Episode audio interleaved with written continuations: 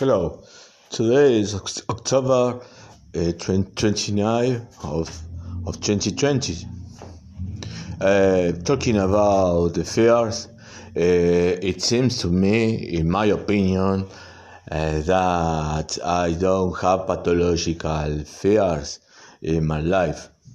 Uh, of course, it's something, uh, the fear is something natural in human being and uh, and suffer a process, uh, the fear of the person suffer uh, a, a, process, um, or just uh, the person is going through a, a process uh, when it's growing up, and the fear uh, is changing the objects and it's changing, changing, changing intensity uh, that the person can feel.